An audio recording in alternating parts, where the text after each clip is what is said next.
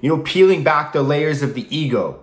And what I mean by this is kind of dealing with the illusion of making yourself better or self development. Means I'm moving. I made a few mistakes, but I'm improving. I'm human, but I've been making daily resolutions. I got to. You might do it different, but I'm not you. I'm self made. I'm doing things that I was never taught to. Hey, what's up? Welcome to another episode of Hey Mark, the podcast where I, Mark, get to talk openly, honestly, and authentically about the struggles that we go through, the struggles that we overcome, the struggles that I've been through, and how they've helped shape me into the person that I am today.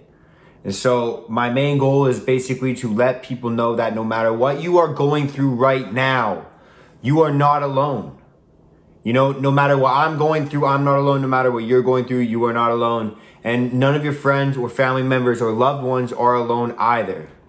And so, at the end of the day, that's all I'm trying to let people know that, you know, your problems are valid, the issues that you're going through are valid, and not only can life get better, but life will get better. And so that's the message I want to drive home.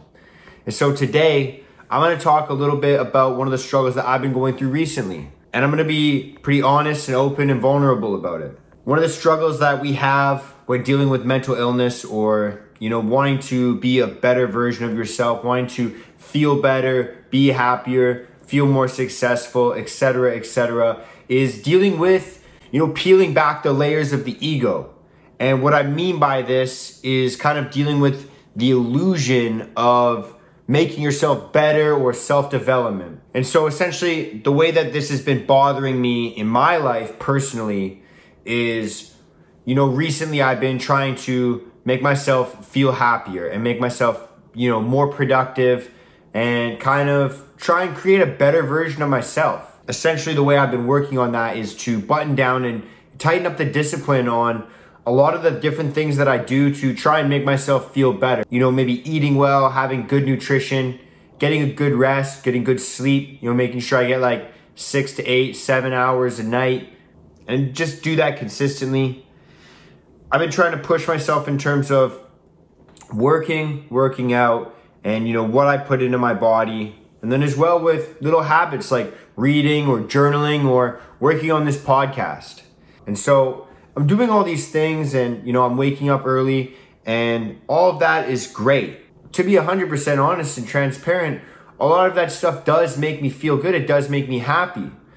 But sometimes when you're feeling like shit or when you're feeling bad, your ego will flare up and try and protect you from what is actually hurting you. And it's going to give you the illusion that you know, maybe certain things that might come easy to you or enjoyable for you to do are things that you can start to work on to make yourself feel happy. And so your ego kind of plays a trick on you to make you feel like, you know, hey, you know, maybe working out is a way to build discipline. And if you had more discipline, you'd be able to take care of, you know, different areas of your life. And so for me, my ego has kind of tricked me into working hard in all of these areas. But one thing that I've been neglecting a ton is spending time with my friends, my family, my loved ones.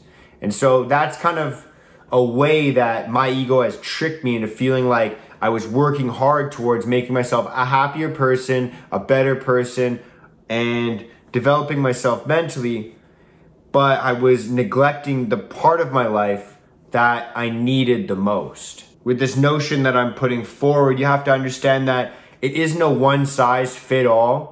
And so I'm not trying to push forward that maybe you're neglecting your friends and family members or that you need to start working on your fitness or working out, going to the gym or going for runs. I'm not trying to hint at the notion that you might need to tighten up on your nutrition or get a better sleep at night. What I am saying is that sometimes when you are feeling down, your ego will play a trick on you and it'll make you feel like perhaps you can work on certain areas of your life and that will make you the person that you need to be. It'll add to your personality or make you better.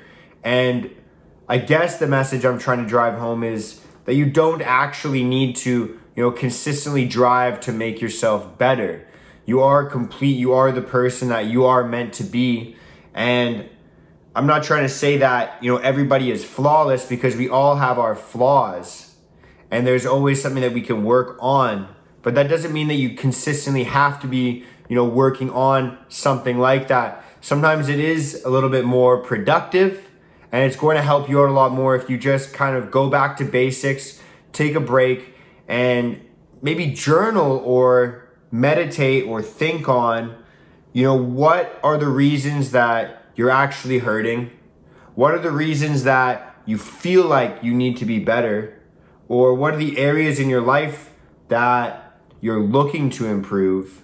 And start to actually work on the things that might be a little bit more difficult for you, a little bit more harder for you to admit that you need to work on and maybe put your nose to the grindstone there. You know, going back to what I was talking about earlier, sometimes I can get caught up in the workouts, the waking up early, the working hard during my shifts at work.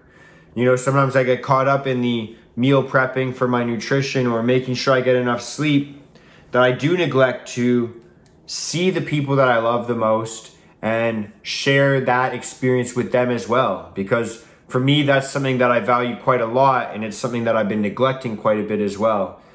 You know, this is more of a message to myself, but if someone else can gain value from this, then I'm happy to share it as well.